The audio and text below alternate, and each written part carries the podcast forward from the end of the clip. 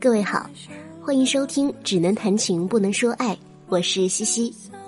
喜欢这档节目的话，可以关注我的微博嬉闹西西，你也可以点击手机客户端屏幕上方的订阅按钮，第一时间获知节目更新通知。今天要给大家分享的文章是请用金钱腐蚀我，作者姬潇。接下来一起听这篇文章吧。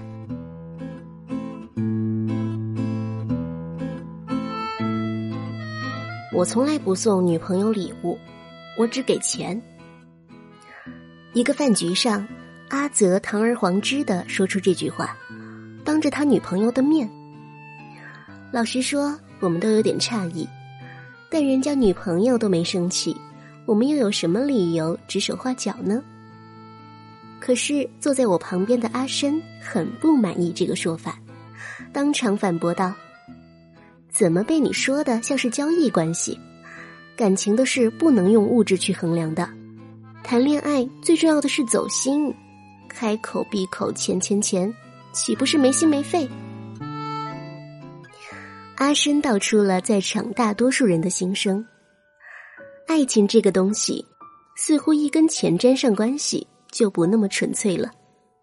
喜欢一个人是天雷勾地火，是情不自禁。如果可以明码标价，那还有什么珍贵可言呢？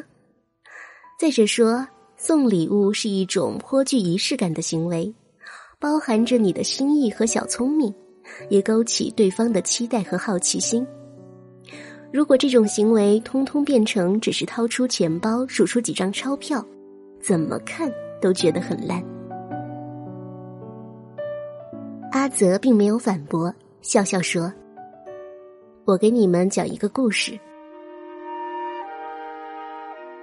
从前有一个大财主，带了满满一箱子金币外出旅行。半路上他碰见一个穷教师，财主很瞧不起这位老师，他夸耀说：我很富有，一路上可以给遇见的每个人一块金币，你有什么可给别人呢？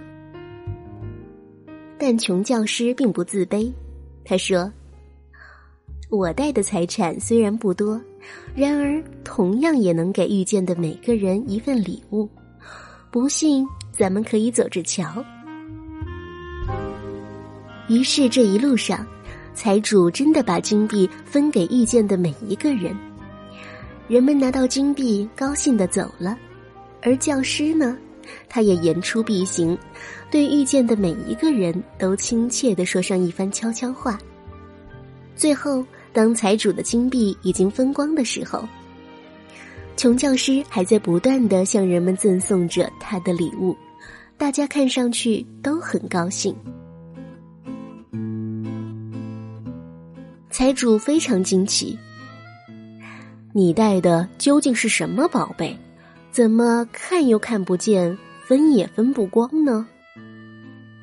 教师哈哈大笑，你带的是越用越少的金币，而我带的却是越用越多的知识呀。阿泽讲到这里，我们频频点头。知识确实是宝贵的财富，并且可以推陈出新，举一反三，无穷无尽。可是这跟之前的话题有什么关系呢？阿泽说：别急，这个故事还没完。财主听完穷教师的话，觉得非常意外。如果知识能带给人快乐，那真是太好了。他再也不敢小瞧这个穷教师了，还邀请他上车与自己一起旅行。没走多久，他们又遇见了一群穷人。财主高兴地说：又到你赠送礼物的时刻啦，这次我也要学习一下你的知识。可是这次教师却支支吾吾说不出一句话，最后羞得用衣服蒙住头，直接跳下车跑了。财主感到很奇怪，为什么教师跟刚才判若两人？他让车主掉头回去，找到之前遇到的穷人，结果发现那几个穷人站在原地一动不动。见到财主的马车，穷人很高兴地说：“我们一直在等你回来。”财主这才知道，原来穷教师一开始在他们耳边说的是：“这家伙会给你们每人一枚金币。”后来金币发光了，他说的是：“财主正在准备去取钱，待会儿再来给你们发金币。”财主大惊失色地说：“你们得到的不是知识吗？”穷人说：“恩人呐，你别开玩笑了，我们都快饿死了，知识能当饭吃吗？”故事的画风变得太快，我们半天没回过神。阿泽接着说：“这个故事里包含了两个道理。第一，当你有钱的时候，一句废话也让你快乐。第二，当你连饭都吃不饱的时候，快乐毫无用处。”说到这里，阿泽捏了捏一直握着女朋友的手，说：“我们刚刚在一起的时候感情很好，但那时候很穷。他刚开始工作，我靠稿费也赚不了几个钱，两个人总是因为几块钱吵破头。明明不是感情出了问题，却感觉根本没办法一起生活，几乎到了分手的边缘。有一天，我们没钱吃饭，就躺在床上保存体力，谁也不想说话。忽然，我收到一条短信，我的书首印的版税到账了，2万块。我和他不约而同惊喜地大叫起来，我当场就把2万块转给了他，他请我吃了一顿大餐。按理说，我完全可以不给他钱，而是送他精致的礼物，请他去想去的地方旅行。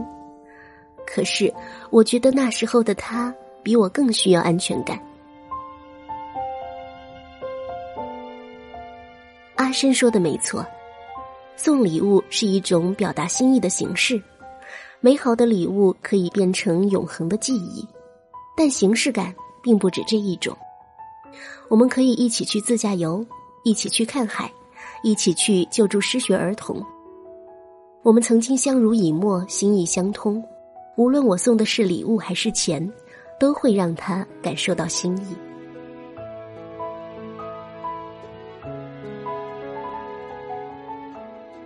处在什么样的环境，就要做什么样的事，就像故事里的穷人一样，让他感到快乐的方式是金钱，而不是洋洋得意的知识。当你衣食无忧，全部精力都用在奋斗上的时候，自然要适时地考虑能否多给恋人一点时间，制造一点浪漫。而当你一无所有，连鞋子都买不起，止于满腔热血和情怀的时候，你的用心才不应该是穷浪漫，而是给他实实在在的钞票。所以不要一听到钱就觉得充满了铜臭味，拿出每一个阶段你最珍贵的东西，这些才是真正的用心。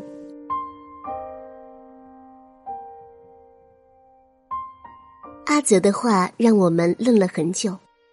对于金钱，聪明的人类已经给出太多理解。陀思妥耶夫斯基说，金钱是被铸造出来的自由。当时看到这句话，觉得简直是真理。我们有多少束缚感来自没钱？梦想不能实现，爱人不能相见，父母无法回报，欲壑难以填充。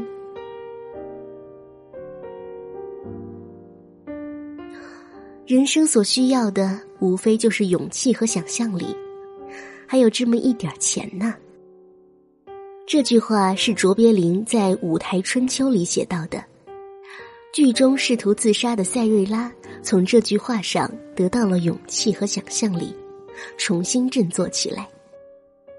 但很少有人知道，卓别林在写下这句台词之前，已经签下1年67万美元，这绝对称不上一点的合约。所处的位置不同，得出的结论便迥然相异。在金钱的世界里，富有的人或许真的只需要那么一点儿，但贫穷的人，那已经是他们全部的自由和寄托了。明明是缺钱的时候，却还要硬撑着视金钱如粪土，觉得金钱会腐蚀掉真爱，这不是很滑稽吗？对于平凡的你我而言，恋爱要钱，约会要钱，吃饭要钱，只想说，在一无所有的日子里，请尽情地用金钱腐蚀我吧。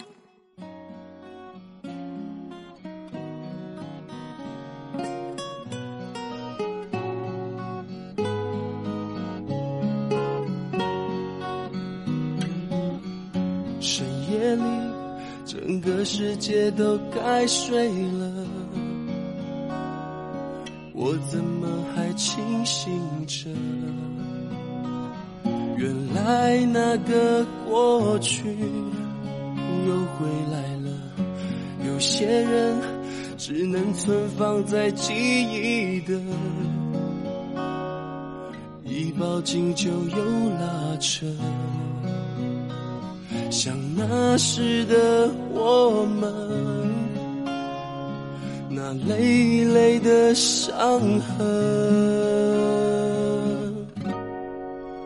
我希望你好好的，圆满的爱个人，我才能放心的，远远的微笑着。那曾经不能原谅的错，你是不是都已经跨过？我希望你好好的，自在的爱个人，我才能不想了，不痛了，脱了困。为什么命运选择我们，而我们什么也不能选择？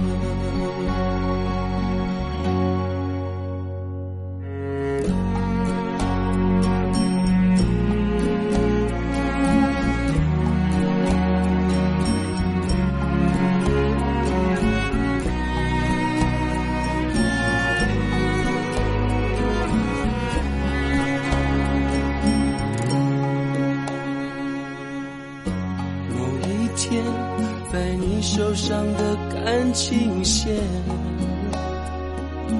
我会变成一个点，